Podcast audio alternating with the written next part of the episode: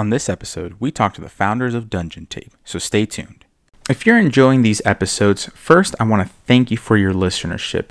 Your support means the world to me. And for those of you who are just tuning in to the podcast, be sure to subscribe to the podcast and after this episode, leave us an honest review. Hopefully, it's a five star review, but leave us an honest review.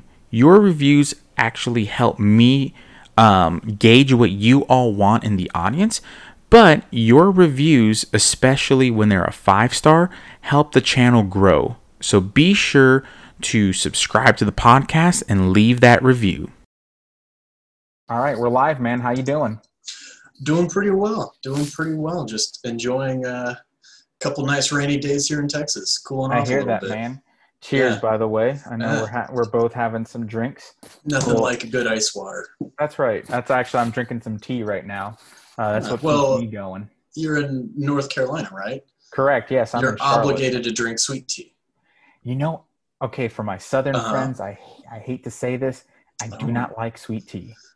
We're getting the, the hot gossip immediately on this podcast. I know we really are. I Mm, I just think it's too sugary, especially Mhm, like they it's all the sugars, all the sugar that one can find is just dumped So you don't like culture, is what you're telling me. Pretty much, yeah. I'm an Hmm. uncultured swine. No.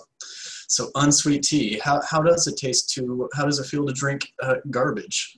Well, it actually I'm just kidding. I, I'm. I'm on board with you, but I'm just, no, just messing with you. no, you. you're good, man. You're good. no, it's and that's the thing, man. Like being Cuban, growing up in Miami, like Mhm. sweet tea was not a thing. Right. It Yeah. was like, what is this? Like, and when we moved here, I remember. Actually, I remember when we first moved to Charlotte, um, and we went to a Chick Fil A. That Mhm. was an experience that we Mhm. we were just you know when they said my pleasure and we're being really nice and and we were like what what Mhm. like are you what the hell is this man like we're used to my no offense to folks in Miami, but when I was growing up, man, not people weren't as nice. right. Oh, you want a sandwich? Here's a sandwich. What, Yeah, what else do you want from me? Like, piss off, go away. like next customer. yeah. But man, Uh, it's good to have you on the show, man. I really thanks. appreciate it. I know we've been interacting on Instagram and whatnot, Mm-hmm. and we've been collabing on a couple of things, I believe, uh, with some mutual friends of ours who have been on the show before. But for the folks in the audience that may or may not know you, Joshua, can you please introduce yourself? Yeah, my name uh, my name is Joshua Cade, and I am the designer and founder of Dungeon Tape, which is a map making tool uh, primarily for Dungeons and Dragons, but any tabletop role playing game. Um, it is just low stick tape that you can put down, designed to uh, look like walls and stairs and wood planks and a few other map making elements, just to make uh, map making easier. Um, essentially, my whole intention with Dungeon Tape and me in the dun- uh, the D and D community is I like to kind of be help people express their creativity more, uh, be Mhm. kind of like a catalyst for for taking what they have in their head and getting it down onto either paper or uh, battle grids, so to speak. So Okay. so yeah, that's kind of what, what, what the role I've, I've taken up in the community. And Dungeon Tape is the product that I've uh, started selling. I ran a successful Kickstarter a few months ago. Yeah, that was kind of that, my man. first. Uh, that was my first uh, co- like isolating from COVID project. Yeah, this is it's uh, man. By the way, that Kickstarter, I, I saw it and it was it was really interesting because I feel like you're one of the only individuals in the community that has that product right now, where you can Yes. quite literally take you can quite literally create terrain in a matter of moments, hmm which is great because if you're a traveling DM, especially like you mentioned COVID, a lot of people are doing things online, which is great, but it's also going to start shifting back to in person. I know I've already DM'd a couple of in person games, Yep. and it's been great because everyone's kind of socially distanced. It's smaller Mhm. groups, and Mhm. everyone's on different sides of the table. So as a DM, it's great. But I think to myself, man, like I wish I could have had some type of like, you know, terrain piece that I could quite literally just plug and play Mhm. in a matter of seconds. I'm. I mean, it's in my self-interest to also want that because I'm For selling sure. this. But uh, but I do think that people are going to get used to the the customization of a lot of the Roll20 assets Mm-hmm. and want that in game so i think a lot of um, a lot of the more approachable and affordable like map making elements are gonna i think they're really gonna take off when people start meeting up in person again um, not just dungeon tape although that would be nice to corner the whole market i guess but uh, there's a lot of great products out there 1985 games has some really nice map tiles and stuff like that i think Yeah, they gonna do. well They they Yeah. do, and that and that's the beauty of the community, man. We lift each Mhm. other up. So no matter Yeah. what part of the industry, we're gonna lift we're gonna lift one another up. oh you yeah know. it's there's it's not a zero sum game and this this pie is growing for everybody so Yeah, dude. it's, I mean, it's great it's a huge industry that I've talked about before, where it's a multi, you know, multi-billion dollar industry. But Mhm. part of the the beauty of it is that we all, you know, we come together and we lift each other up. And Mhm. one thing that I wanted, and, and I ask very often, but um, when did you start playing tabletop games? You know, you you're, you're talking about D and D, you're talking about tabletop in general, how this product works, but take us back a little bit. Take us Yeah. back to when you first started playing D and D and tabletop. Um, are you going to uh, edit in the montage music after the? Is, is that in post? I The- could do that. I, Yeah. I definitely could. like wind chimes as well. yeah, I think I think um, now's the time for that. Mm-hmm. So take you back uh, about four years. I was Okay. I was is, is when I started. I was I was 30 years old and I was in a really boring office job. And my best friend had been in. He was in Austin. I was in Oklahoma City, so we were kind of separate. Mhm. But we talked all the time. And he was kind of in a similar boring job situation. And we thought, you know what? Screw it. We've always wanted to play D and D. Mhm. So let's just figure out how. We, we'd kind of for years talked to like friends of ours who had played before, and we just never met a, like schedule, scheduling problems. Mhm. And uh, so we decided, you know what? Screw those people who know how to play. Like we're adults. We'll learn how D and D works ourselves. And uh, at the time, my office job was so boring, and so I had Yeah. basically eight and a half, nine hours a day where I could just listen to podcasts. Which is pretty much the whole workday. Yeah. Yes, I it was a, a truly awful. It was a good job. They had no work for me, so it was just me at a desk waiting for someone to give me work. Ah, yeah. Um, I've been there, man. Yeah, which was fine. I, I listened to all of the Adventure Zone like in a, in a month or Nice. two, and so then I basically learned the rules of D and D, and then he and I started playing over Skype, just uh, me as DM and him as the only player. oh, cool. Yeah, so we just Cool. did a two-person D and D game, and it was a lot of fun. And then, uh, then we we kind of both that game kind of fizzled out, and we made our own in-person groups in our respective cities. Cool. And so that was about four years ago, four Okay. or five years ago now. And then I ran my own campaign in Oklahoma City for about two years, and he's been running a game here in Austin since then. And I moved to Austin about a year ago and jumped in like playing in person with them. Oh, okay, cool. So, so do you still DM virtually for your other group? Now and then, uh, I've done a couple one-offs with them, but uh, we once I once our kind of like game ended, I think everyone started stopped reserving that night for D and D, and so it's hard to get everyone to have a have the night free. I think that's the I think that's the real big big bad in Dungeons and Dragons is, Yeah. is scheduling. The big bad evil is truly time. Your fate. Yeah. Uh, that that's really the big bad evil, folks. Uh, Mhm. that's how you beat D and D. Yeah, There. yeah. But that's it, it's been fun. Uh, my campaigns that I DM'd were always kind of a little more on the the f- fun, goofy side, and then Yeah. my friend always DM'd like uh, he was super custom, but like hard fantasy, and uh, I've always really loved like that dichotomy. Like after Mhm. DMing goofy campaigns for a few years, it's been awesome to jump in where like uh, like elves and orcs like playing through basically the Forgotten Realms. Yeah, no, and and you, it's funny that you mentioned that because I I've been a part of a couple of campaigns where it was just kind of like funny slapstick, where it's just Mhm. really, you know, zany to you know, for the lack of better words, Yeah. and it's really fun.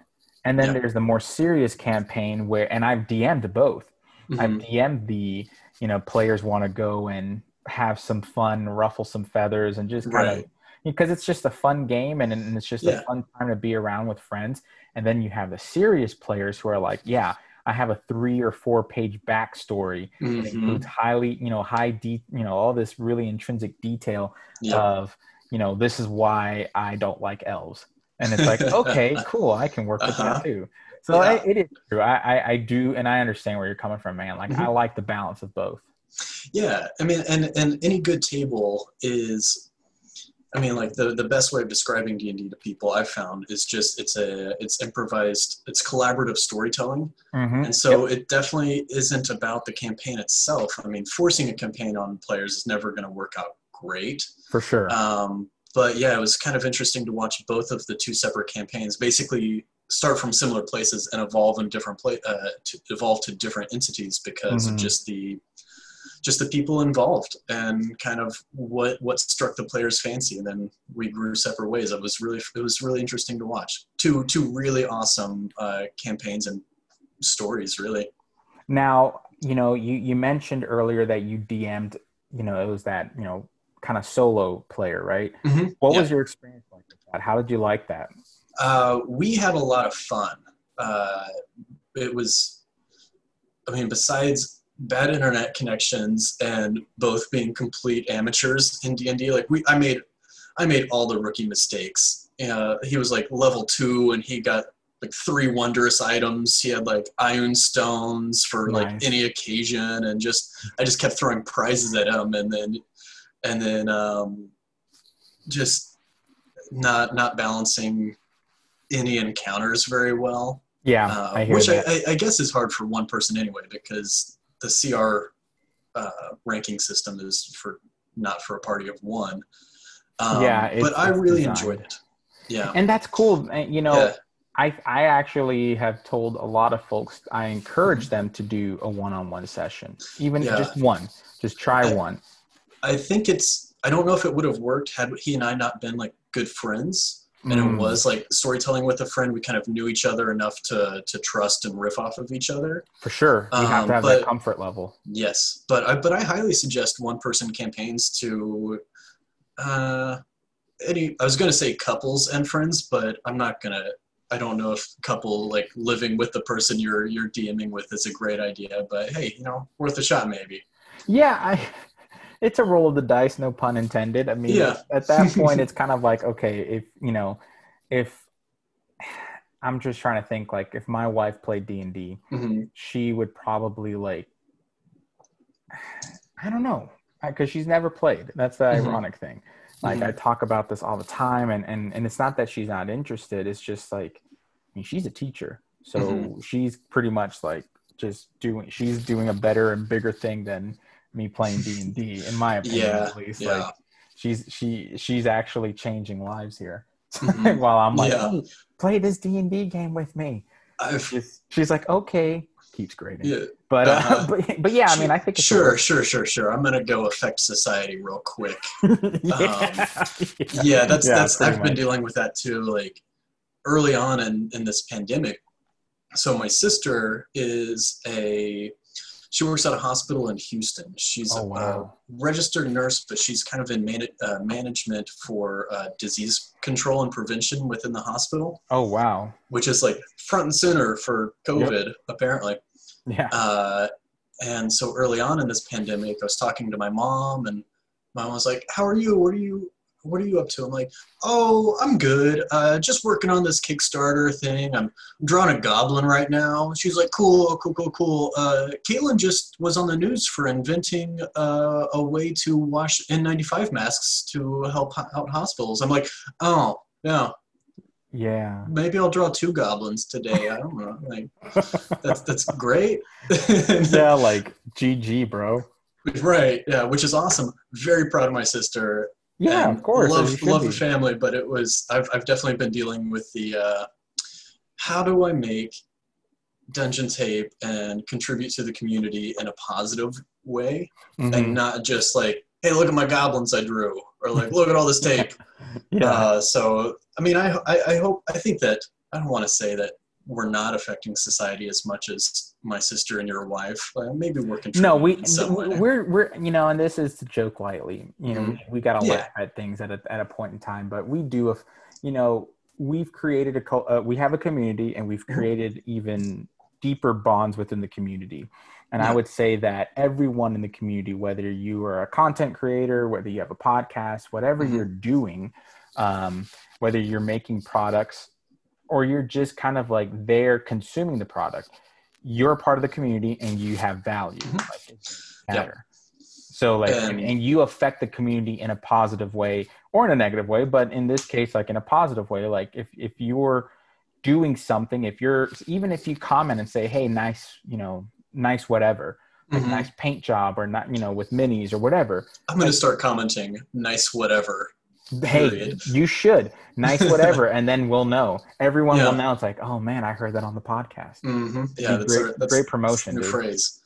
Um, but yeah, no, I, I firmly believe that uh, this community. I'm not. I don't not only believe this, but I'm inspired by just how positive this community is, and it is a place where, like, I treat every comment and uh, people like com- sending me messages and stuff as like a, an opportunity to increase the positivity in this whole group. Yeah because Sure. even if a message is mundane or just like or, or a comment is just you know a couple like just a, a foot in the door of conversation like i assume everyone is stressed out and that they're coming here to de-stress a little bit. And i think For you have a very similar view on the on the d&d and tabletop uh, commu- gaming community.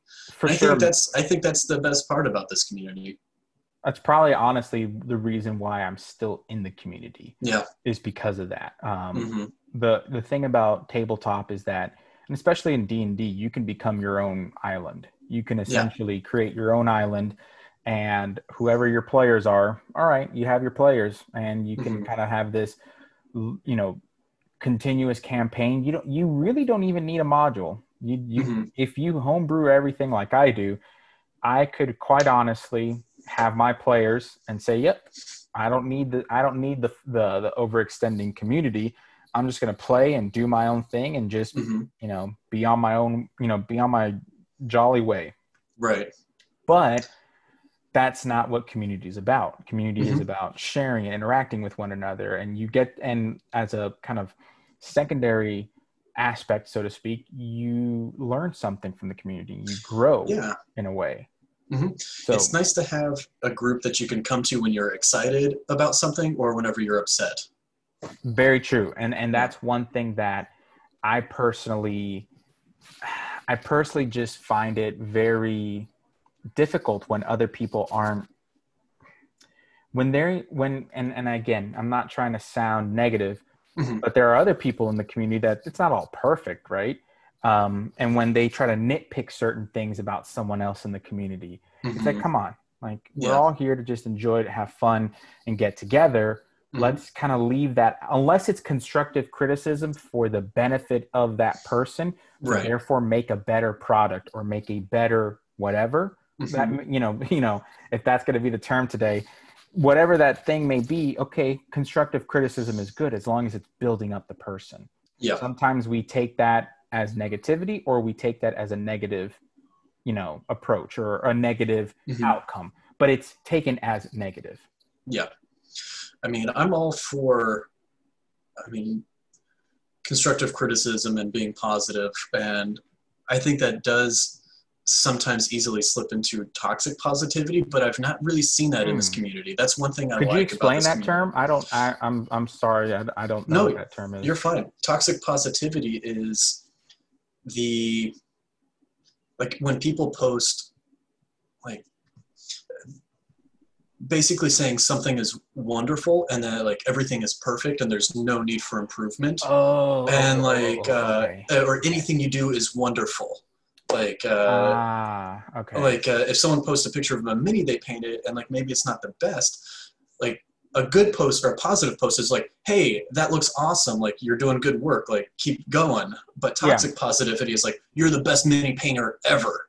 And it's like well that's Oh. obviously untrue Mhm. and uh, it's just like i that's so like It's- so it's much a- hyperbole in that positive comment that i don't trust it it's a false sense of posit uh, of positivity almost. right yeah where it's like okay you're you know if that person believes that they are the best mini painter then now you just contributed to the ego you know Exactly. and, and it's kind of not to get all you know you know talk about stoicism and everything Mhm. but it's it's kind of similar in that vein of like okay you just influence their ego and therefore not really keeping it to the realistic thing like i know i'm not a great mini painter i'll tell you Mhm. that much um but I know that No, I you're the always- best mini painter in the world. Oh, You are unbelievable, Brian. You're the greatest. well, this is the best podcast I've ever had. no, but I mean, but that's the thing. Like we can all, there's always continuous improvement as well, Mhm. and I recognize that. You recognize, you know, a lot of people recognize that, and I and I like that actually. I I never heard that term toxic positivity, Mhm. um, but I I have seen it before. I've definitely Yeah. seen it where it's like the, and not only in this community, but I think it's just, I feel like it's a result of people having faced a lot of negativity where people Mhm. try to inject positivity to kind of balance it. And Yeah. that's where it's kind of like, is that truly necessary or is that truly the thing we should, we ought to do? Right. Yeah, we don't need to. I mean, this is now now. This sounds weird to say in terms of uh, fantasy games, but we don't need to construct that fantasy around ourselves. Like we do need to be grounded in reality. Like nothing is the worst in the world, nothing is the best, and yeah, keeping Yeah. people grounded is is great. and that's and that's and it's funny that you mentioned that too because even from a d&d perspective even from a tabletop perspective like yes it's still gaming but if you are a home brewer a world builder whatever it may be you still do ground your world in some form of reality even if Mhm. it's a fantasy world Yeah. so a lot of the things that result um, in the real world can result in your fantasy game whatever Absolutely. that may be so I, I do see um, the connection there. I think, and I think you're onto something, man. I think you, uh, I think you're definitely onto something. But in that same vein, you know, we're talking about D and D, and you know, from a lot of things that you know we talked about off air, but also from our kind of mini groups and whatnot. Like I, I love to world build, and I know you were mentioning earlier that now you're playing for your friend. Mhm. now with the high fantasy aspect that your friend uh, DMs in that style, how do you incorporate that into your own DMing style, or how do you even um, kind of add your own flair to that when you're building your world and collaborating with your friends? Um, well, uh, my DM, one, he's fantastic, and two, uh, we really kind of workshop the idea of, and this is something he and I have like talked about over the years, the importance of creating a world, but just kind of the outline of a world, and then Mhm. filling in the gaps as players, like give you ideas and like move to those areas, sort of thing. Like you create the like the the low poly world that shows up Yeah, in like yeah. a worldview on a map, and then all the all the details will fill in later. And so, uh, Kind of create the skeleton, so to speak. correct, yeah. And, and really, what we've come around to is you're not really creating an outline of what will be there. You're creating a framework for your characters to improv with. I and like so that. you're you're creating. Um, uh, I guess in science it's called scaffolding, right? Okay.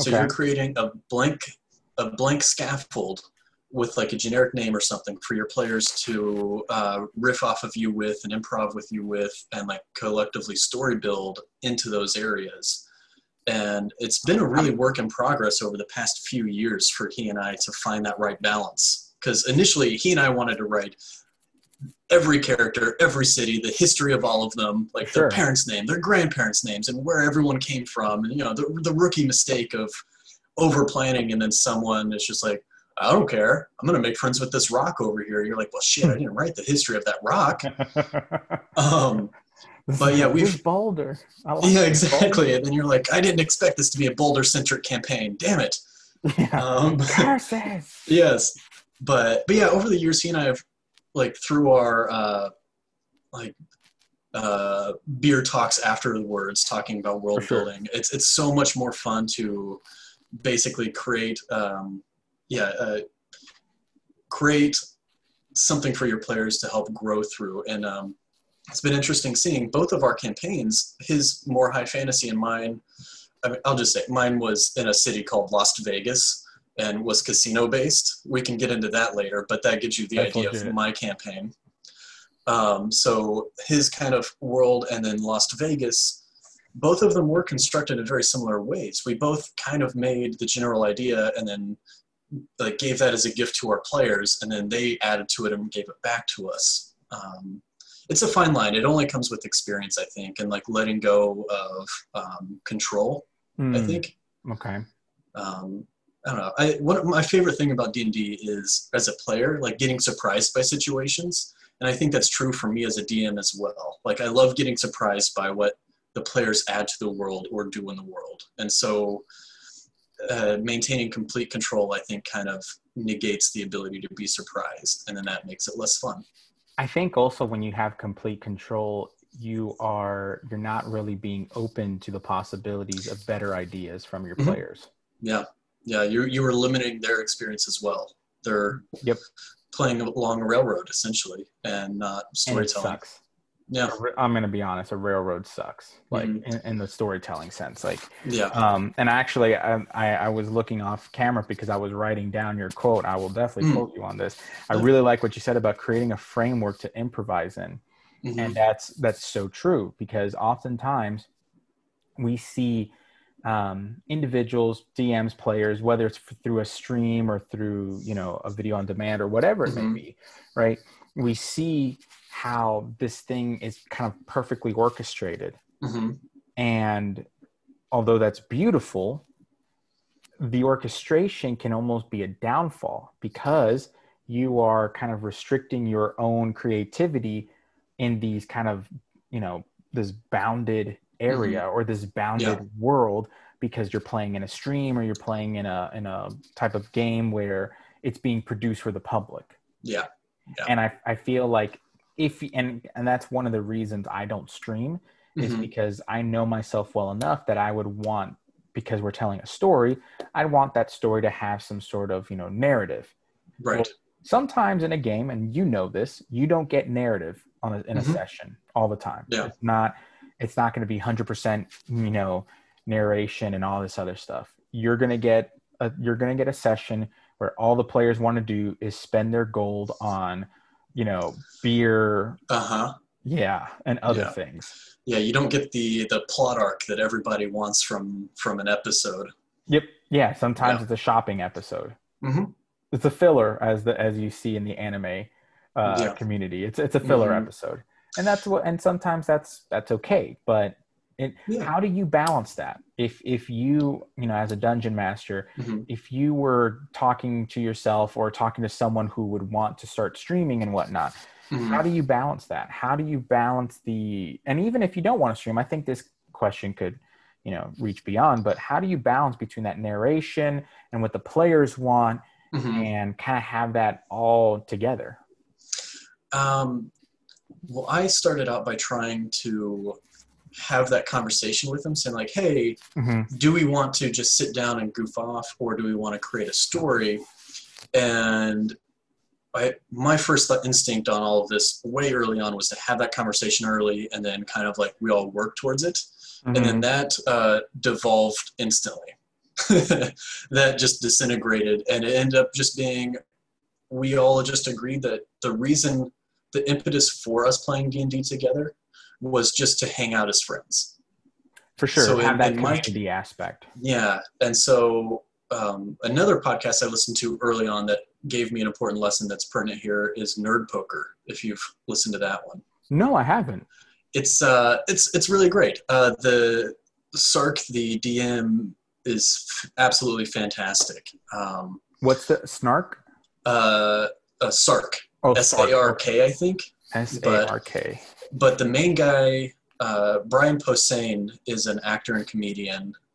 Uh, you would probably recognize him if you saw him. Black. he has glasses correct Yeah, yeah. yeah It's him and his friends that have been playing D and D for years. oh cool that's Yeah. awesome But the biggest thing I takeaway I had from that is the reason they call it nerd poker is because it's just a nerdy way of sitting around a table with your friends. yeah it's, a, it's the poker night but for nerds Yeah, and so how I how I approached the do we want to have a like a plot arc every time or just goof off was I basically all of our players just agreed all we want to do is sit around and drink with friends. yeah And so at that point, after trying to force it for a few a story for a few months, I just said, "Eh, screw it. You know what? I'm just gonna come up with. Um, I'm not. I'm never gonna write actions for these people to take. I'm going to make interesting cities and interesting like gangs and other entities that are Mhm. just doing stuff in the world. And like if the players disagree with what they're doing, they could try to stop them or they can just exist. And so then I just started creating more uh, like two entities that react to each other and the Mhm. players can get involved or not. And that ended up being more fun. Hmm. I don't know if that I like that approach though because Yeah. it's it's really you know in my and this is something Mhm. that I don't want to say I recommend to players or to DMs who are or players who are transitioning to DMs Mhm. because I'm the type of person that I I do like to write certain you know a rich history Mhm. but as I've been DMing for some time now, and again recently, and with with Mhm. you know, in in the during the COVID uh, pandemic and Mhm. whatnot, it's like okay, a lot of folks just want to have fun, whether it's telling a story or whether it's just kind of like you know Mhm. goofing around doing whatever. I need to kind of draw that back and say, Mhm. kind of like your approach, have the interesting stuff that's Mhm. there, and everything else is just kind of you know, it it's not as important. yeah, If they if want someone to- shows interest, it can be. Exactly. If someone shows interest, uh, you're absolutely right. If someone shows interest in it, we can go there. But it's Yeah. enough that someone can go there and feel confident enough to um, to approach that. Yeah, that's yeah. I think that's that would be my advice as well, and put more succinctly than my rambling answer. Um, no, I'm the king of rambling, bro. Don't worry. Good. Uh, we might have to duke it out by rambling at each other. Ah, Um, ramble off. Yes. uh, but that's also touches on one thing that Daniel, my uh, best friend in DM, Mhm. and I've talked about a lot is um, making uh, one of our one of the biggest problems with like the overwritten uh, campaign or entity is not that there's so much history to it. It's just that there's nothing stands out for players to latch onto Hmm. and so there's no like particular defining element uh, like if we were talking about um, like let's just boil it down to if you had all those notes on a sheet of paper like if it's just all one long paragraph nothing stands out Yeah. but if you have a couple headings or like some bold text here and there people can, like players can focus on those and so like for instance uh, this one city that we've spent a lot of our campaign in called calderi um, there's a lot going on seaside town lots of stuff in it but one thing that Daniel made sure to do is the people in this town are really concerned with fashion. So every time we come there, people are wearing like a different, like big goofy hat, or like, Mhm. oh, now everyone's wearing like like a fur coat that's dyed purple and like oh dyed red? Gross. And so Yeah. that's like that's like a fun fact that like i'm sure he has a long history of why this town is interested in fashion. We haven't investigated it all but like that's a thing that we can latch onto and say oh yeah calderi that's the town obsessed with fashion. Got it.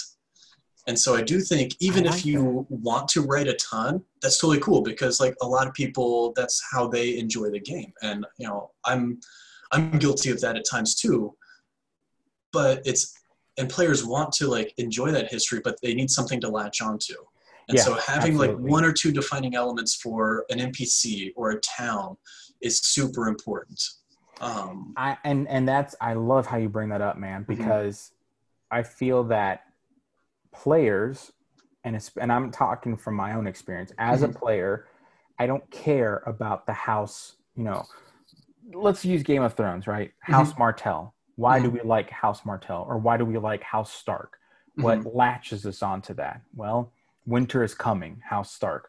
Like those words, huh? It makes you think winter is coming. What do they owe? You know, it, it kind of Mhm. starts the avalanche of questions. And Yep. then another thing la- you latch onto, and then another, and then another. Mhm. Same thing with House Martell and House Lannister, all the different houses. Like, yeah I don't necessarily care too much about the houses, but it brought me, I, I started to care and invest in it when I started to have something to hold on to. Right. And then that, and once you get that thing to hold on to, then you as a player can start making assumptions about them. Yep. And that helps the DM out. They're like, oh, yeah, of course, like all of their horses are clad in gold. That's typical Lannister. Sure. Yeah.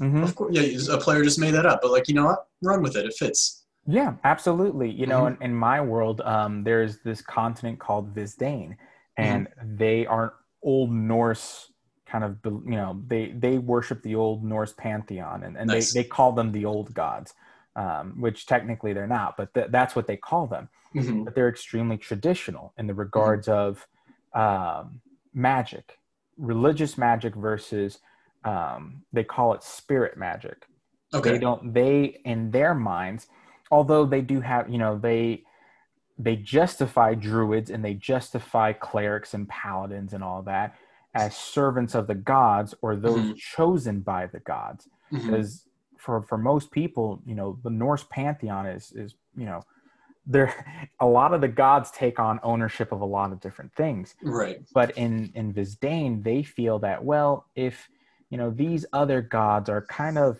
mm, I wouldn't, I I don't try to understand it.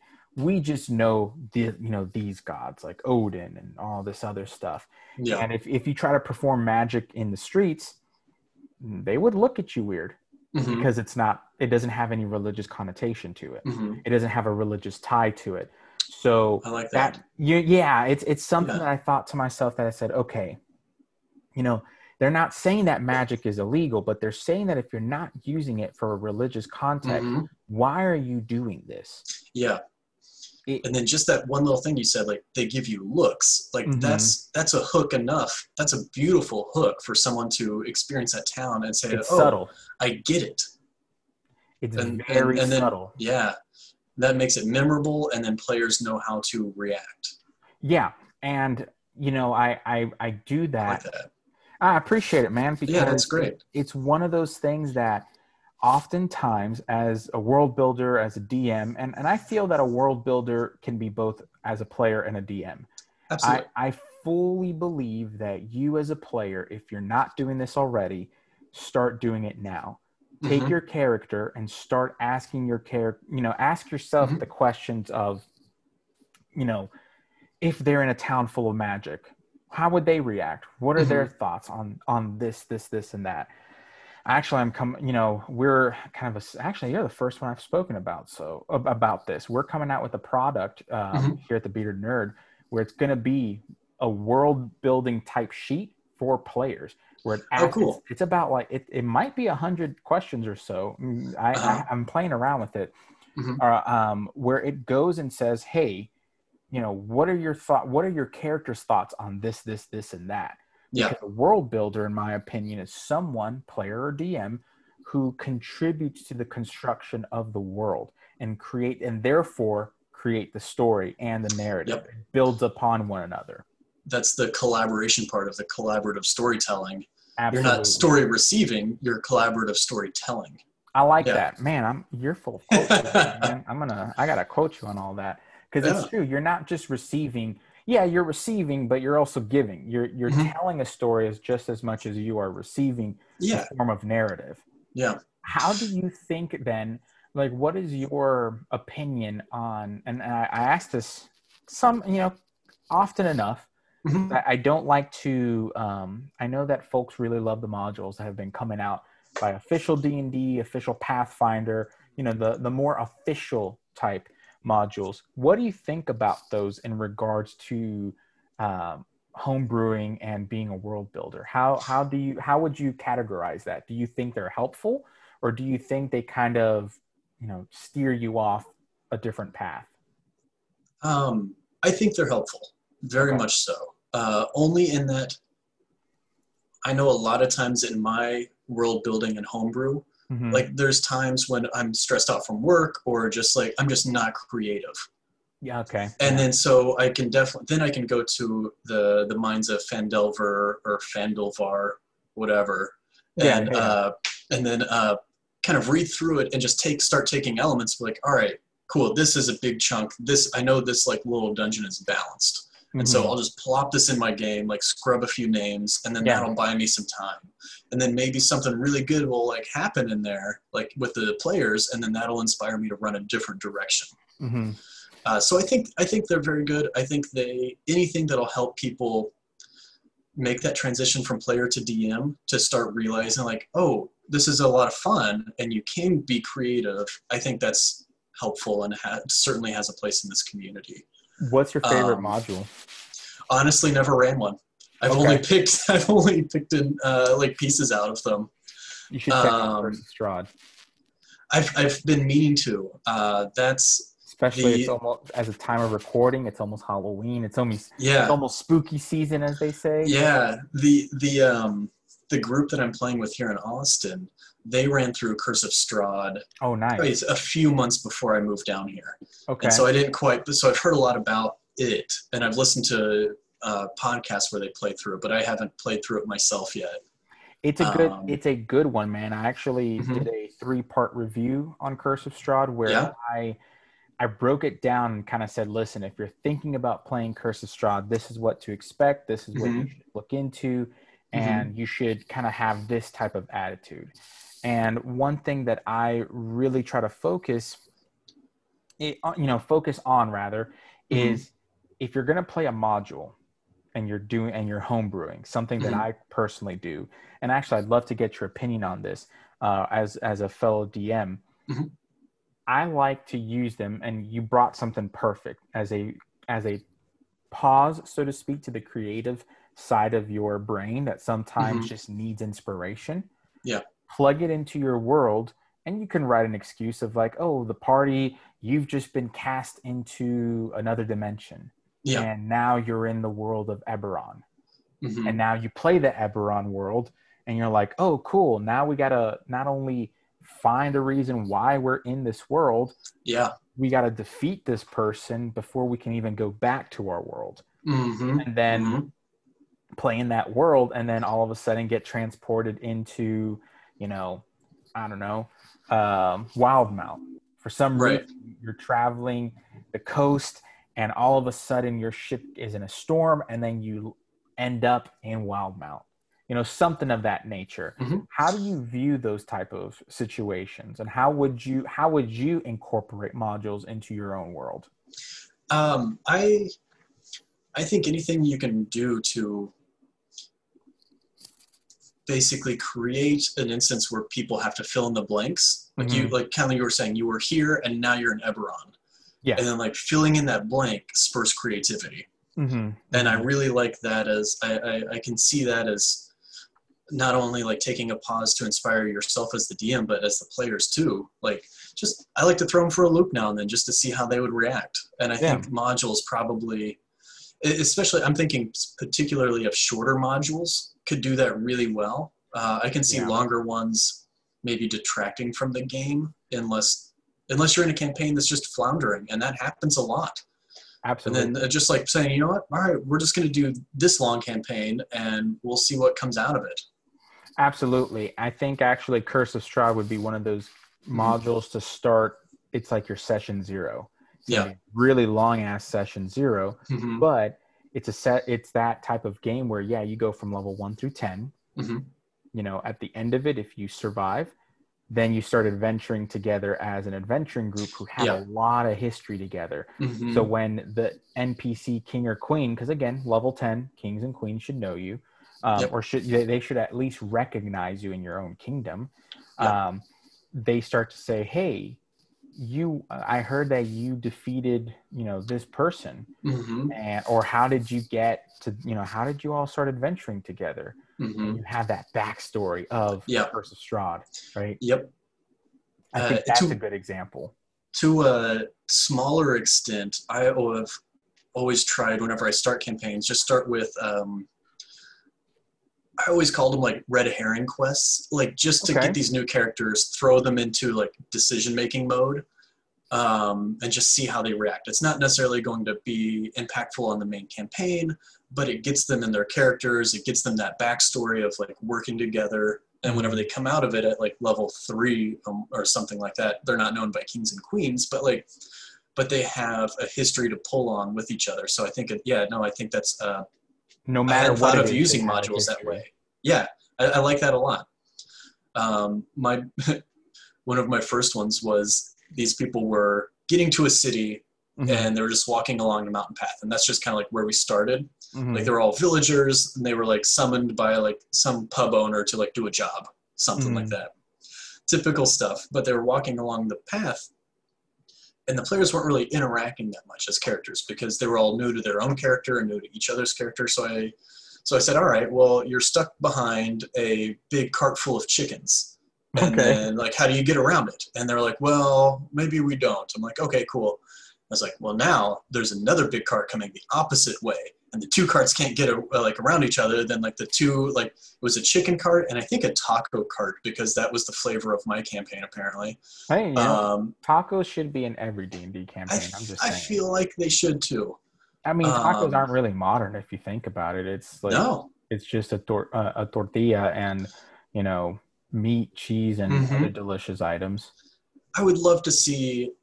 I mean, most most. I mean, this is a tangent, but most fantasy stereotypes are like medieval Europe. I would love Yeah. to see wizards and bards from like uh, Chile or Peru, or like even like Mongolia.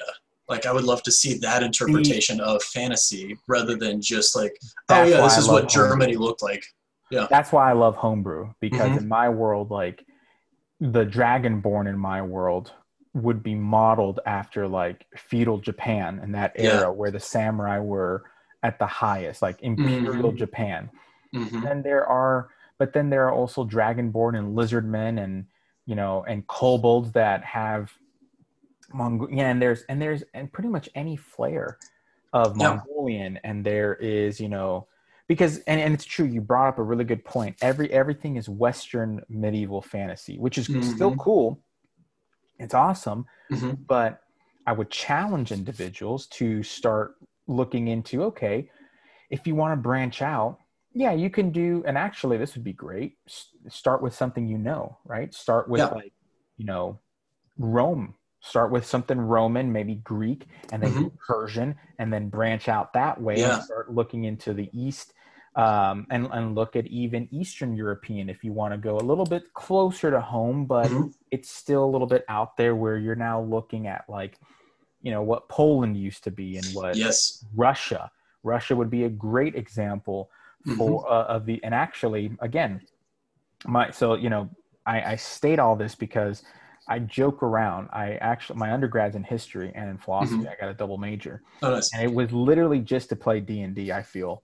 I feel like all that knowledge just for my for Dungeons and Dragons Uh-huh. where you know now it's like okay i have dwarves that are very much like eastern european you know the, the slavic people where they and, Mhm. and that's and i don't mean that in an offensive way the slavic people the russian people it's a whole different culture it's, Yeah. it's you know and again the cold that they're in a they're in look at siberia the people in siberia act a certain way and they're Mhm. extremely badass because of the cold and because of the cold everything Yeah. adds into it. So don't be afraid to try those things. Don't and like you said, I would love to see a Mongolian, you know, inspired wizard. hmm That how would that act? How would they would react in Yeah. a world of Western European influence, so to speak? I am a huge supporter of, and I'll quickly plug my Instagram. I do these stories called D and D Fuel and post pictures and stuff outside of the stereotype fantasy world, like a Oh, lot of legit. pictures of different cultures and stuff like that, because I do think it's super important to bring in um, in a respectful manner, and not just like you don't want to oversimplify cultures. What I No. think I think You the benefit they homage. bring is how complicated they are. Yeah. And um, one thing I like about you know you were talking about like Siberia and the dwarves, like that brings in so many like really cool aspects. Like there were a lot of truly awesome Russian writers. Yeah. And so then you could just say, you know what, dwarves are fantastic novelists. Yep. Like you can just say, yeah, they're renowned throughout the world for a lot of their novels. Why? Because they're just stuck in the cold all the time. They have nothing else to do. Mhm. Obviously, um, I They think have- that brings and in yeah. a lot of really interesting stuff. And you um, can even bring out sorry to um, um No, i just thought about this you can bring out why they have such epic beards because if Mhm. they're in the cold they had to evolve to protect their face and to Yeah. keep themselves warm and whatnot so you can Mhm. even bring that part up Yeah. versus like a lot of the tolkienism which i love tolkien he's probably one of my you know top three you know authors Yeah. it it's one of those where you know tolkien yes he was inspired by his you know beliefs and whatnot and he kind of created a well he let's be honest he created a whole mythos for england like oh yeah, you know Yeah. there yes there was the legend of king arthur but there's three or four different variations depending on if you're welsh or if you're welsh Mhm. excuse me if you're scottish if you're english if you know if you're irish like it, it Mhm, if you're any of those like yeah you you have a different interpretation of king arthur mhm. versus tolkien who created the you know the middle earth and that was kind of his homage to to england He literally wrote an encyclopedia called the Silmarillion and said, "Hey, this is our history, our fantasy history now." It's there somewhere uh, in the background. I- It's, Yeah. it's it's one of my go tos. It is. It's the Bible essentially of that fantasy, Mhm. and, and Absolutely. so you don't have to necessarily do that because I and there's been a lot of discussion lately with you know elves and orcs and all this, Yeah. you know, and especially in today's day and age. Which again, I'm not denying or confirming because I wasn't there. Like as a Mhm. historian, I was not there to ask Tolkien, "Hey, where did you get inspiration from?" Right. um, you know, and whatever the whatever was used to do that, he's also Mhm. a person of his time. Mhm. He was Yes. born in the, you know, he he was a World War One veteran. I mean, he was in an Mhm. era where things of that nature. It was very, it was an odd time versus Yeah. now where there is more knowledge and there is, you know, we've we've evolved in micro ways to learn certain things and to grow. So Now there's so much more communication now. Now, if you believe Absolutely. stereotypes about groups of people, it's because you're not trying. Ah, exactly, And, like, Ah, thank a you. lot of the really terrible stereotypes that were put into fantasy was purely just like what did he know about tribes in africa probably not much like he could have dedicated months of his life to studying it in libraries whereas now we just like wikipedia africa are like oh that's fascinating Um, yes, that's a great point. Mhm. He was the type of person. I mean, he had to go to a library. Mhm. He had to go, you know, whether it's Oxford or Cambridge or one of these, you know, Ivy, well, we would consider Ivy League, Mhm. one of these, his, you know, historically rich universities, to study for a year about Saxon culture right because he was literally eating, breathing, and sleeping Saxon culture yes and then woad you know woadish co- culture Mm-hmm. w-o-a-d for the folks out in the audience like the woads who were the original inhabitants of england like or Mhm. one of the original the, the, and then the picts and, and all these other you know people like he had to do that for years versus oh yeah i can go on wikipedia and google it or i can Mm-hmm. Yeah. google it and wikipedia shows this and that and now i'm you know i've done 20 hours worth of research and everything's compiled here cool Yeah. which is, which is why I do think, and this is just uh, personal opinion, I think the onus is on us to kind of correct some of the leftover mistakes that are like not villainize Tolkien or anyone in the past for making sure. these mistakes and relying on stereotypes. But I do think the onus is on us to do our research because it's easy. It's Mhm. not hard, and then to uh, modify kind of how we tell stories and how we talk about cultures and peoples uh, to be better. absolutely Um, because now what it is is just ignorance Yes. you know right now it's just ignorance and Yeah. if you can google you know the the latest i don't know what whatever you want to say if if it's uh if you can google the latest you know 2020 trucks that just came out or the latest Right. gossip and news in hollywood you can google and research at you know actual facts on yes. a certain thing so um, uh, is similar. Uh, so, in this conversation, do you know the game? Uh, uh, the uh, I think it has a Kickstarter right now called Factions Battleground. Have you Oh seen my- them on Instagram? Yeah, so shout out to Factions. They, Yeah. they are actually they were on the podcast. Uh, oh, cool. Beforehand, they're a great group of people. Mhm. They have a great. They're coming out. If it's not out already with their Kickstarter, it is some good. That artwork is. Oh, legit. oh, of course you know them. Yeah, we've been working with them in, Yeah, in that group. Yeah, yeah, yeah. artwork is legit, dude. Yes, and and I love that it's all culturally appropriate. Like they Mhm. actually, if if I remember right, a lot of the artists are like draw the cult or like draw the cultures that they identify with. and they do the research on it Mhm. because the thing Yeah. is like for myself like my background you know my parents were born in cuba so Mm-hmm. yes i do know the culture very well because i grew up in it but i also like my you know i guess my thesis you would say Mm-hmm. for undergraduate was specifically in you know Cuban culture and, and specifically how, and well, that's a whole different story, but Yeah. um, you know, I do know the culture, and that's what Mhm. Factions Battleground does. And again, quick shout out to them because they they do their research, and I'm really Yeah. and I really like that that they Yeah. actually dedicate the time to that. They don't do Absolutely. what certain companies and people have done. And again, not to badmouth anyone, No. but sometimes, and again, we can't badmouth or villainize because those individuals probably were, you know, they were given a timeline. You, Mhm. You had this, you probably had this experience. You're given a timeline, and you're and you're given three, you know, two out of the three options that you have to choose. You're going to do it right, you're going to do it quickly, or you're going to do it, you know, efficiently or whatever. Right. Yeah. Yeah. It's one of those where it's like, or you're going to do it cheaply rather. Yeah. So which one do you choose? And you're usually under the gun, so yeah. Absolutely. Right gets tossed out the window, and you get it done and on time. Yep. And it doesn't, and it's cheap. Yeah. Like you want to make, like that's, that is the company motto. And any company, no matter what civilization, Yeah. whatever country you're in, whether it's, you know, the US, whether it's England, whether it's Russia, whether it's India, no matter where you're at, that's just a, that's just the norm. That's the fact. Yeah. I mean, obviously, that's not true at Dungeon Tape, where everything is done right, efficiently, and well, or uh, on time. Whatever the triangle is, Dungeon Tape does it. Hashtag Dungeon Tape. Well, there you go. And actually, that's a great segue. that's a great segue into Dungeon Tape, man. So, how did you get the idea to start that? I'm really Uh, it was back when I was DMing and Mhm. uh, my homebrew campaign, which was very map heavy.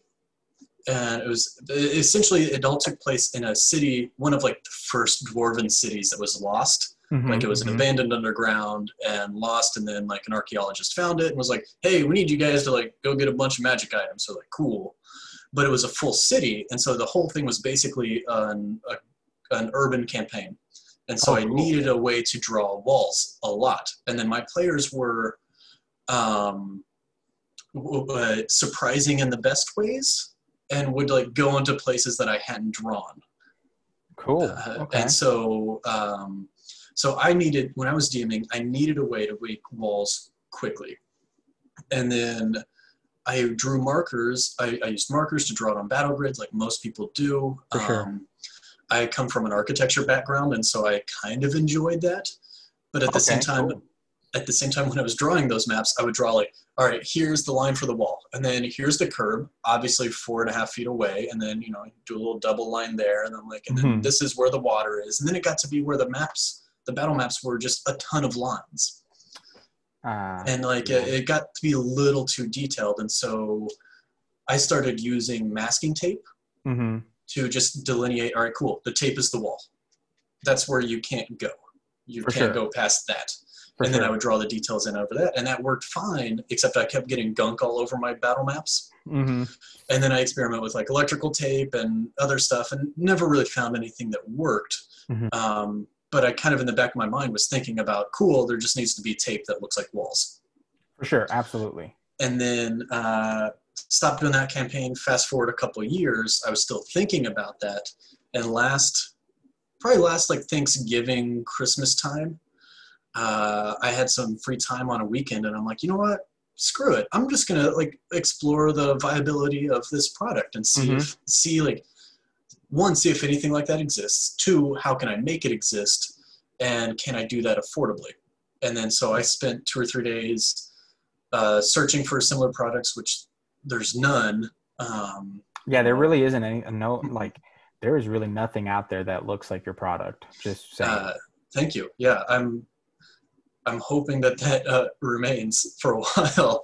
Uh, but then I talked to manufacturers and kind of pulling from my background in not only architecture but small businesses. I, I'm really used to talking to manufacturers and like uh, trying to figure out how much this is actually going to cost, like doing the product design, doing the packaging design, stuff like that.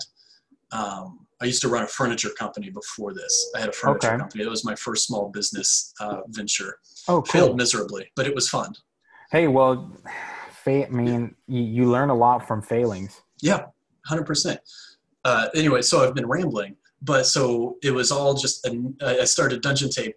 Uh, the, I got the idea for Dungeon Tape because I needed walls quickly and easily, and I needed to make them on the fly. And okay, so so you make this product, and it's kind of coming from this personal experience of like, okay, I need to make something that is going to save me time at Right. the end of the day. Like, Yeah. you need a product that's going to save you time. So when you started that, and you, I know you said you you you had your Kickstarter. Mhm. How was the how did you respond to the reaction of getting this Kickstarter and doing and that whole process? Uh, the Kickstarter, well, I had been kind of selling it for a few months before the Kickstarter, so I was Mhm. already pretty sure that people liked it. Okay. Um, I'd sent it out to a few people um, in the within the community, and I was just kind of slowly introducing myself to people in the community and like getting my footing. So Mhm. by what was it, March or April, whenever I started the Kickstarter, I was already pretty sure of its viability. Uh, so I wasn't too I wasn't too worried, but I used the Kickstarter as a kind of a crash course on how to digitally market. And so for me, my biggest concern was how do I uh, like I'd created my branding, but how do I take that through different elements? And so it was for me, it was more of a business uh, adventure rather than Mhm. necessarily the tape itself, because I knew the tape worked worked pretty well and people Yeah. enjoyed it. you knew your product was good. Yeah, and then it was just how do I concisely explain the product to people because it's not out there. I can't say, "Hey, look, it's another dice tower," because you don't like. There's no other thing to compare that to. You Yeah. know what a dice tower is, and you're like, "Oh, okay, I can see how a better one would work." Yeah. But in f- pictures and stuff, it's just like, yeah, it, it was. It was how how do I nail down the verbiage and explain this brand new thing to people without. Um, uh, without oversimplifying it or negating what I think are its benefits, which are easy without reducing the value of your Yeah. own product. Yeah. I absolutely understand. and so and- that's what the Kickstarter was for me. And that's that's really good to hear because I, I've seen a lot of, especially in this community, I've seen a lot of positive results from Mhm. Kickstarter, and I've seen how we just as a community pull through, Mhm. right? Whether it's Yeah, whatever it may be, we pull through and we and we come together. And there's a lot of people who support Kickstarters, man, in this Mhm. community versus in other communities. I am 100% grateful to everyone who contributed to the Kickstarter. I hope they enjoy the tape that I sent out. But more than just uh, being happy that I got the money to start my company, I was like every day I was thrilled whenever I'd look at that list of Kickstarters and like recognize people from Instagram. Yeah. be like, oh, there's that person that I talked to. And like, that's so cool that they actually, it's not empty support or like positivity. Like they actually threw $5 my way just as, uh, you know, whatever, um, financial support because maybe this is like a venture worthwhile. Maybe this is like Yeah. something that they see value in. So that was a lot of fun. I'm super appreciative of the community, And, not just because they funded my company, but because they're great people.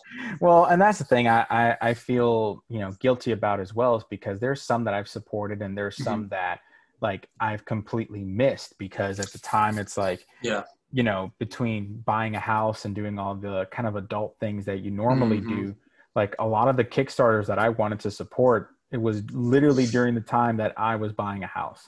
Yeah. Yeah. And it's like, I thought, oh, I could still support. And it's like, oh, wait a minute. Like, I got to get an inspection done. I got to do all Mhm. this stuff. Yeah. And I bring that up because there's other people in the community that have that. So I don't Mm-hmm. want them to think that, you know, I, I don't want anyone to think that, okay, like to feel guilty. Yeah, absolutely. But what is a good way for folks to support, um, and, you know, especially because now you're out of the Kickstarter phase, Mhm. like, are, is there a way for folks who maybe could not support you during the Kickstarter phase, but now can? What's a good way for them to support you? Can they go online and purchase, you know, Dungeon Tape or? Yep. Okay. Uh, yeah, uh, I mean, the number one way to support and to, uh, yeah, the best support I can imagine would be someone buying some dungeon tape from my website. You okay. can, Cool. dungeontape.com. You can get there through my Instagram, which is uh, I'll put the link. In, dungeon.tape. put a link Yeah, no worries. you can find it. It's there's only one other thing in the world called dungeon tape, and it's a it's like a mix of metal music on cassette tapes, and then so there's those are Okay. those are the two things that will pop up whenever you Google.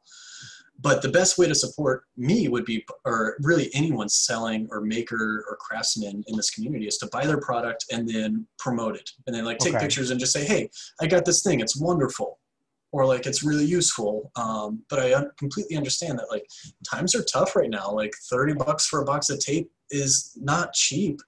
And so if like money's tight, which it is for a lot of people, myself Sure. included, like um, just gaming the Instagram alg- algorithm. For me specifically, I primarily market through Instagram. So Mhm, if you're looking to support uh, old Joshua Cade here, uh, just like saving pictures, sending them, like just trying to beat the algorithm is, is always useful.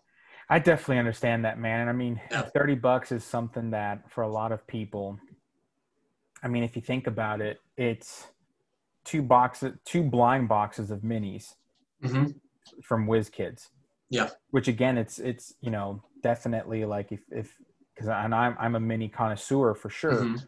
but it's one of those things that I know that especially with the pandemic and everything going on, I used to buy blind boxes because I, I like the, uh, the the painted stuff. I kind of like the th- it's like gambling. Like I like the thrill yeah. of not knowing what I was going to get. But then I realized that you know there's a lot of fantastic mini makers in the community. Yeah. So next time I'm going to buy minis, I'm just going to purchase that because it's Mm-hmm. supporting a small business, supporting a you know local business, which in reality it's the community. We're all Yeah, local our community is very local. Yeah. yeah, and that's the thing. It's like, yeah, you might live in a few different states away from me, but technically you're local because you're part of the community, so Mhm. you know each other. Yeah, yeah. And that's awesome. Um, are there any size differences or anything like that with dungeon tape, or can someone just kind of buy like a base set, so to speak? Uh, there's basically uh, one variant.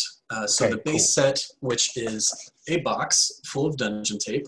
Can you hold that up Uh, a little bit? Because that Yeah, yeah, of course. I really, so, I really like that design, by the way, on the box. Thank you. That's really aesthetic. Sorry Yeah, for the it's- folks that are just listening. Sorry, but for watch the, that just Mhm. goes to show you watch the video. That's really beautiful design work. I love that. Thank you. It's it's been a lot of fun. Um, we can. I'll get into. We'll we'll talk about the branding because I am pretty proud of it uh, sure. later. But so essentially, the base pack for Dungeon Tape is this box, uh, Mhm. which the listeners cannot see, but I assure you, it looks very much like a box. It is a box. And that comes with five rolls of tape, which are the basics for buildings and dungeons. Oh, And then it comes with a lot of stickers, which I don't rep as much because tape is more innovative than stickers. But it comes with stickers uh, that have that are crates, stickers that are chairs. My focus was on the annoying things that like take time to draw. Yep. Um, so chairs and crates, those are in there. Uh, you get, I think, 50 of each, if I'm Mhm. remembering correctly. and this and is then actually. also- Mhm. I'm sorry. Go ahead. Sorry. No, and then there's also stickers for uh, doors and windows. So whenever you put the walls down, you don't have to cut at every door and window. You put the sticker over top, and it just makes everything real streamlined. I like that. And I was thinking, it's- but you know, like I said, my, my wife's a teacher and a lot of folks are homeschooling their kids Mhm. or they're, you know, they're virtual, whatever it may be. This would actually be a great product to have for your kids, whatever Yeah. age range, because this is like an arts and crafts type thing, but it's also creative and imaginative where Yeah. you also get to kind of have, you can have like a lesson, so to speak, hmm set up a dungeon and they can you can have the kids interact and again i say kids loosely because kids could be 18 whatever it may be Yeah, absolutely. um I mean, having them like having them like create a little campaign for your family to run through would be awesome. That would be such a good learning experience for kids. and for and for $30 you said that's the base set Yeah, I for mean, uh, yes, it's thirty dollars, twenty seven plus shipping, which is three. So yeah, okay yeah so but so for so for 30 bucks altogether Mhm. you can have something where quite honestly especially if you're homeschooling during this pandemic time yeah, you can absolutely run sessions and have everything you need. You don't have to invest in terrain and invest in minis and, and even though that's all beautiful stuff, especially like from the education perspective, this would be great. Mhm. and uh, I always try to make this practical. And so, like, even from a storage perspective, like storing Mm, terrain yep. is tough. Yeah, it is. like man. these are just little bitty rolls of tape. Uh. Yeah. yeah, you can see that. oh, that's nice. Um, but yeah, so this one is I don't know how much you can see, but that's kind of like a cave wall. Oh, uh, good for like dungeons and stuff. And each of these have about 33 feet. It's 10 meters long. Oh, so, nice. so playtesting showed one roll of tape will net you like five to 10 buildings or like Dang. three dungeons. Um, and then you get five rolls of tape in this. So you're actually getting quite a lot of uh, use and adventures out of out of that 30 bucks. Yeah, you have a couple of sessions right there. Yeah, absolutely. And, and um, I call it low stick tape, but it definitely I've rolled it up and unrolled it. You can use reuse the same map if your you know players don't work through it very quickly, which happens. For sure. For sure. Um, but yeah, so that's the base pack, thirty dollars. For twelve more dollars, uh, you can add on what I call the wilderness add-on, which gets you a few tapes that are like more for like outdoorsy stuff, and so you get like a trail, um, a, a waterfront, just so you can delineate like here's the river or the coastline. Oh, I like that, man. Uh, good. It, that was in response to just a lot of rivers and streams, and then having to draw it with For the sure. blue marker, like which still works, but this gives you more a, a really quick way of like putting it down. Like, mm, actually, maybe I need to move it. You peel it back up and just stick it like ten feet another direction. hmm Because I, I I hate cleaning up wet erase markers or dry erase. Like it's it's, just a mess. It, it's a mess, and like Yeah. it, it works, and especially like Mhm. for the dungeon master out there who's just starting and doesn't have a lot of funds to do it. Like honestly, Oh yeah, like I get it, it works, but for the price of a you know one of those like Chessex Mhm. maps or whatever, plus dry erase markers and all that Yeah. other stuff, like you have to get a magic eraser little type thing or a washcloth just to wash it all off, and then it if it, if you don't do it in time, it stick. It's just a hassle, Mhm. and it Yeah. and it worked for a time, but now there's products like yours that can honestly remove a lot of that stuff. Absolutely.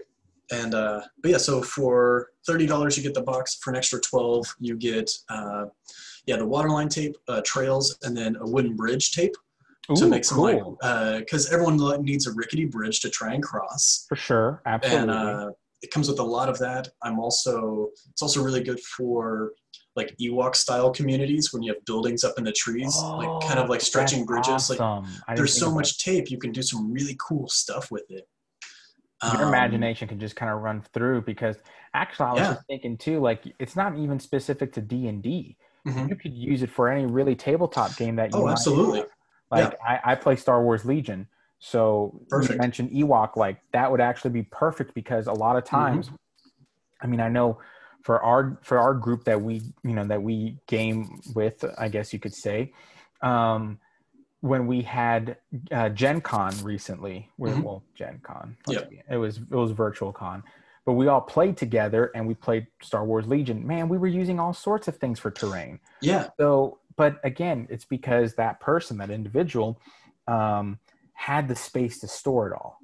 hmm Like, I, you know, I could benefit from a piece of terrain or terrain marker, terrain whatever hmm that I can easily store, that I can really quickly just put together, and that Mhm. could be used for multiple games. yes, That's a big thing, man. that's definitely one of the one of the criteria I gave myself when I was designing these tapes is it has to be versatile. Because one of my problem, like I, I love a lot of the fully rendered like maps that you can buy and print out, Mhm. or like even the map elements that you can put a sprinkle around. Like the artwork is great, Yeah. they're very useful, but they're very specific. Like if you have a pub, but you want it to be in a like a snowy setting, like maybe it's a pub on top of a mountain, Yeah, like you're really hindered because there's green grass everywhere. yeah, And I, I mean, I'm all for theater of the imagination. I love just explaining a scenario, let people imagine it. But I feel like things like that kind of pull people out. it does. And so, to that versatility, I've one, I just want to create the basic elements: walls, stairs, uh, wood planks for tables and whatnot. But I'm and like just the generic stuff that can be used for anything. But I also purposefully design all of my stuff in grayscale, so that it doesn't detract. Okay. I could easily do brown walls or like uh, like t- uh, rocks, like that rock tape I kind of showed you. That could easily Mhm. have green moss and stuff on it, and For maybe I'll do limited runs. But in no way do I want to detract from people's stories. The whole Yeah. concept of Dungeon Tape is to help people get their creativity and their custom maps out easier.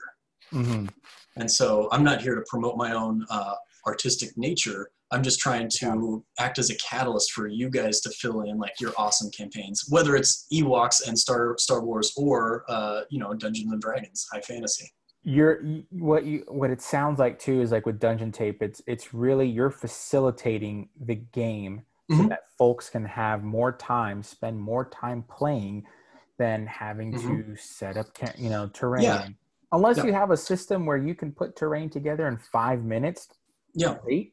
But I don't have that system. That's mm-hmm. for damn sure. Like yeah. I don't. I, I just don't. Like I was running a game the other uh, a couple of weeks ago with mm-hmm. Cameron from the D and D Coalition. My buddy uh, Brandon from he's actually a great he's dungeon architect. He's uh, on Instagram. He's a great uh, terrain builder himself. Mm-hmm. we were using terrain from the game store. Shout out to Parker Banner, Kent Wayne. But the thing is, it's like we had to take a break and mm-hmm. thankfully like people were hungry so we kind of used the lunch break right right switch terrain and i made sure to set up that terrain before anything happened but uh-huh. still it was it was still it still detracted a little bit yeah and um yeah i would love to save people time let them get their creative creativity stuff out and even if it's not just saving time for playing like mm-hmm.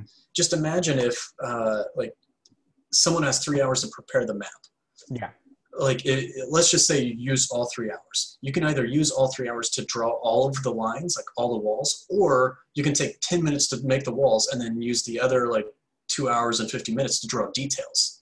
Yep. or to like really make some good like npc cards or like like really flesh it out and like fill that map full of flavor. Absolutely. I yeah. absolutely agree man. And i and i think i think you have a really good product man. I really Thank do. You. i think that um I think you're going to not only be saving a lot of people time, but you're going to have mm-hmm. people play the game. Like whatever game they're playing, they're actually going to be able to play it versus so. oh my gosh, I got to spend this. Like I mean, there's I I'm not going to lie with think you know with my job and everything, I I work 60 70 hours a week. Mm-hmm. Do do you think I really want to spend time building terrain or rather building a map for something? No, I want to mm-hmm. play. Yeah. So if I can just put something together, put it on the map or put it on the place where mm-hmm. I'm gonna, you know, where we're traveling or doing whatever, and it's gonna come to life, you got my vote. Yeah, and and I want it to essentially like if you you know you've worked 60 hours a week and you're going to like dm your game let's just say you're driving over there like if you have an idea in the car like i want you to be able to do that Yep. Like if you have like, oh shit, maybe the building needs to be like needs to have a secret spot in the basement where they're torturing people. Like that yeah. would be perfect. Like I want you to be able to build that on the fly yep. and not have to like redo all of like your your your drawings or like turn around and go home to get that other piece of terrain, stuff like yep. that. Because there's that there you everyone's had that moment where mm-hmm. you have created, you know, this awesome scenario and even you know while you're driving you're like huh how can i add to it? Right. e- even better you're at the you're going to the game store especially now. Maybe a lot mm-hmm. of people don't maybe a lot of people don't feel comfortable playing in you know in the house mm-hmm. because it's kind of tight quarters. Yeah. So what you do you go to your local game store. You also say you know what? Also good place. We can spread out. We can socially distance still play the game and we're supporting our, our local game store. Awesome. yeah. Yep. You get to the game store, and what happens? Oof, they don't have the terrain that I thought they would have. Mm-hmm. Or, oh my gosh, and I must have forgotten this really important piece that I thought I was going to use mm-hmm. between my normal day of living. Oh my gosh, what am I going to do? You get you you say, "Oh, I have this tape." You can add it yeah. to whatever you're going to do and it's right there. It solves yep. the problem. It solves the problem. It's quick to use uh, no explanation. It's not like when I was using masking tape and I had to like remind my players every five minutes, like, no, the tape is a wall, guys. Yep. It's a wall. Like this stuff is clearly a wall. And so like it cuts out not only the making time, but like yep. the time explaining like what's on the map in front of them. Yep. Absolutely, man. Yeah. And I, and I really, that's why I really love the idea, man. I really love the product. Thank you. And, and again, so they can go to dungeon, so folks can go to dungeontape.com mm-hmm.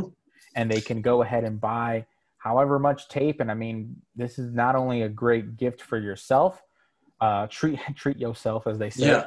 but it's a great gift for your dungeon master. You Absolutely. Play, as players, you can pull together, you know, for thirty. Yeah, that's that's you know, easy. you if it you you could put five bucks everyone together and you can gift that for your for your Mhm. gaming table. I actually just had a group order one from me. I'm not going to give any names because I don't know if it's there yet. I just shipped it yesterday. Okay. But I had a fantastic D and D group. They they ordered a box with the with the wilderness add-on, and then like they they wrote me a nice little note that said like, "Hey, this is a, a present for our DM. Like, can you please like you know like uh, don't put any prices on it." And also they gave me this little note to print out and put in Oh, the package. cute. And so um, I hope they like it. I kind of spent a lot of time drawing like it's made on parchment with like a big dagger stuck in it, and so Oh, had their little typed out big. note and stuff. Yeah, I, I really enjoyed that. So, so yeah, so shout out to those people. And, and if anyone does want to gift their DM, like just put a note on the purchase or shoot me an email saying that like, hey, I bought this and it's a gift, and like, yeah, we'll do something special for them because I, I love that.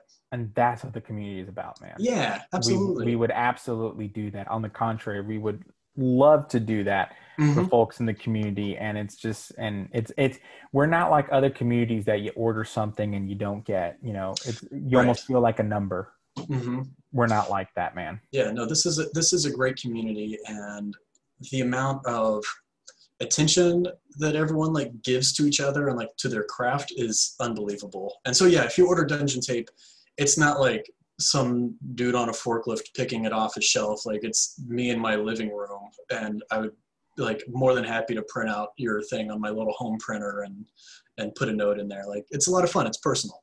That's legit man. I really yeah for sure. that that's something that i it, it brings me joy to hear that because i really like seeing you know not only folks within the community succeed but hearing those little stories especially during Yeah. this year man.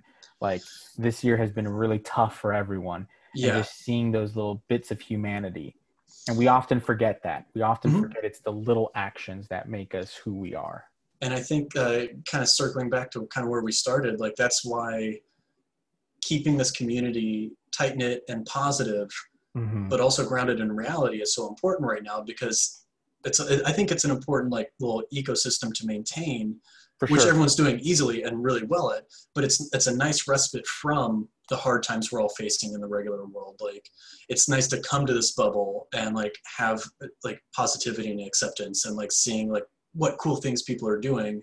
Like whenever I'm stressed out about finding jobs and stuff like that. Yeah.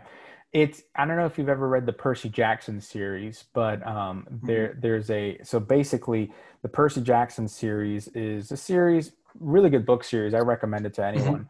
Um especially I actually just reread the series just to kind of get that bit of inspiration. Yeah. I'm actually reading Dune now, so that's going to be a whole Nice. different that's a whole different topic, but Uh huh. um, it remind the our community reminds me of what's called Camp Half Blood, which it's basically where all the demigod children, the sons and daughters of all the Greek gods, where they Mhm. live, where it's a tight knit community, everyone knows each other, but the realism of the world and the monsters that they fight is still present. However, they still include everyone, and that's kind of how I see and how I wish to, you know, continue with our gaming community is to say you know let's let's pay our respects to the old to, to the old school uh, gamers who Mhm. paved the way for us because in reality Yeah.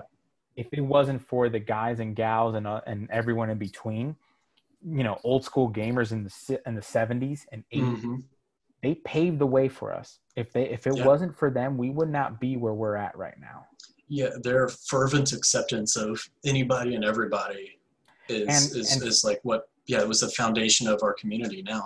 Yep, and and a lot of and I know a lot of people who would argue that, and they Mm-hmm. would say, well, there's some people who want things to be kept a certain way, and therefore Sure. they don't want change. Well, that one, that's going to be everywhere, but two, Yeah. you know, they're wanting to keep things the way it is because in their time they dealt with a lot of crap hmm Yeah, and it this was their escapism this Yeah. was their way of escaping and they had a harder time than most others today hmm at least in Mhm. today's age in my opinion it's easier to say that oh yeah i play d&d and no one looks at you weird right. Yeah. You know or you play you know there there are people who stream right now who play video games right let's say you know you Mhm. play world of warcraft i know plenty of people who pl- who were the og like warcraft players and Mhm. you know what we consider now you know classic and they were playing that at a time where you did not publicly say that. Same thing with, I mean, same thing with comic books. I collected Yeah. comic books for a long time. I did not publicly say that because I just didn't want to open that can of worms. Yeah, when people are like, "What did you do last night?" You're like, "Nothing, nothing. Sat at home. I didn't read comic books. I didn't play WoW. I just Yeah. sat at home. It was I did cool things with My cool friends people." and I didn't have a sleepover, and what we did is just primarily, you know, play Yeah. Axis and Allies and and read Mhm. books. Yeah, that. What are you talking about? right. Yeah, no, it's it's um, we we certainly stand on the shoulders of people of some very big people. For Like, sure. absolutely. and and they're not all saints you know obviously like there then there's a mix of people but this is what the community is about is to be Mhm. inclusive to honor honor our past while really paying paying it forward to the next generation Yeah, there's. Uh, I mean, you even said the word generation. There's a theory that I think about a lot and refer back to Mhm. uh, when I'm when I'm like talking politics and stuff. But it's this theory of generational progress. Mm, okay Like every generation wants to make the world a slightly better place, and I think that's Yeah. true even on a small scale, like with this community. Like we we see and acknowledge what people have done, and we just want to take it another step. And, and I like that idea of generational progress because it doesn't negate the previous generations. no and it shouldn't Yeah. you know it, it, it's gener i would even say it's generational evolution like Yeah. this is what ha- it's, it is just natural to evolve because we Mhm. learn from our parents we learn from their mistakes look at the job culture look Mhm. at the you know our parents generation and i know for myself as being you know being the son of immigrants like uh, or rather um actually well refugees would actually be the appropriate Mm. word Yeah. but being the son of refugees like my parents are the type of people that say you work hard hmm put your head down and work hard. Yeah. You know, whatever come, you know, work for the company for 20 years, show them loyalty, yada, yada, yada. It's a very generational thing and it's going to be Mm-hmm. Yeah. stronger in immigrants and in refugees. That's just it. But our generation and this and COVID proved it, you should work at a place how, you know, work what, do the job that's going to make you happy. hmm If you enjoy it, if it's your passion, if you love it, if you live and breathe it, you wake up the next day and you say, I can't believe this is my job. I'm so happy. That's what you should be doing. And that's, you know what I'm Yeah. saying? Like that's part of the evolution of, of, of people. That's what you Mm-hmm. get from a different generation. Like our grandparents' generation could not afford, quite literally, our great grandparents and our grandparents could not afford to do that because they had to provide food Yeah. to their family. You know, Yep. if, if, if they served in World War II or beforehand, they just had to survive and put food on the table and everything else, even their feelings had to be suppressed. There were no other options. It was eat or don't eat. Yeah. Exactly. And when they grew up like that, you know, our parents' generation said, well, you know, we saw how loyalty works and that's a good thing, but we're going to do this. And they hmm changed a little. And then Yep. now we're changing. And then even the younger generation is saying you know what? I want to be a youtuber. I want to be a, a, a streamer when i grow Yeah, up. Yeah. and we never thought of that growing up. I know i didn't. No, not at all. So You didn't think you were going to be a podcaster when you when you were growing up? man That's I thought, I, was gonna, I thought i was gonna be a pokemon trainer to be honest you, i'm gonna be honest like um I'm and- laughing in support of you, not at you. no no it's fine my goal is still to become a pokemon master Uh huh. one yeah. day one day maybe You when i'm don't- an old man and they finally created pokemon hmm hmm you You'll have a little shack on an island and be like the old man Pokemon master. Mm-hmm. Yeah. Kids from all over the world will come to your island and challenge you to Pokemon fights. and then my wife's gonna be like, "Stop doing this shit. Right? Yeah. You're retired." yeah. Your wife will still be teaching and changing lives, and you're catching a bunch of Pokemon. yeah, absolutely. Hell yeah, man. That's the dream right there, dude. I'm just that's- saying. I'm in. She she can handle the actually changing people's lives. Mhm, I just want to mhm. play Pokemon. I just want to catch Pokemon. That's Nothing wrong with that. That's it, And bro. build a, build a positive community around it. yeah, exactly, man. Yeah, but, but- dude, I appreciate you coming on to the show, man. Ah, been thank you so much. Um, dude, you're welcome anytime. And folks listening, be sure to check out dungeontape.com. Um, are, you're on Instagram, correct, as Dungeon Yep. Tape. Yep. So Just search for it; it'll pop up. I was going to say, search for it, go follow. Um, I'll put the link down below for the dun- for dungeontape.com for your Instagram. Go follow, go check out the website. It's good stuff. If you do enjoy that type of terrain, honestly, and if you really just enjoy saving some time, this is going to be great. But folks, I appreciate you listening. If you haven't already, go ahead and leave a five star review. This actually helps the channel. It helps build the channel, and it actually helps Apple show that people are interested in gaming podcast and nerdy podcast. So that even helps the community out more. So leave a five star review. Be sure to subscribe and follow us. Love one another. And as always, keep gaming.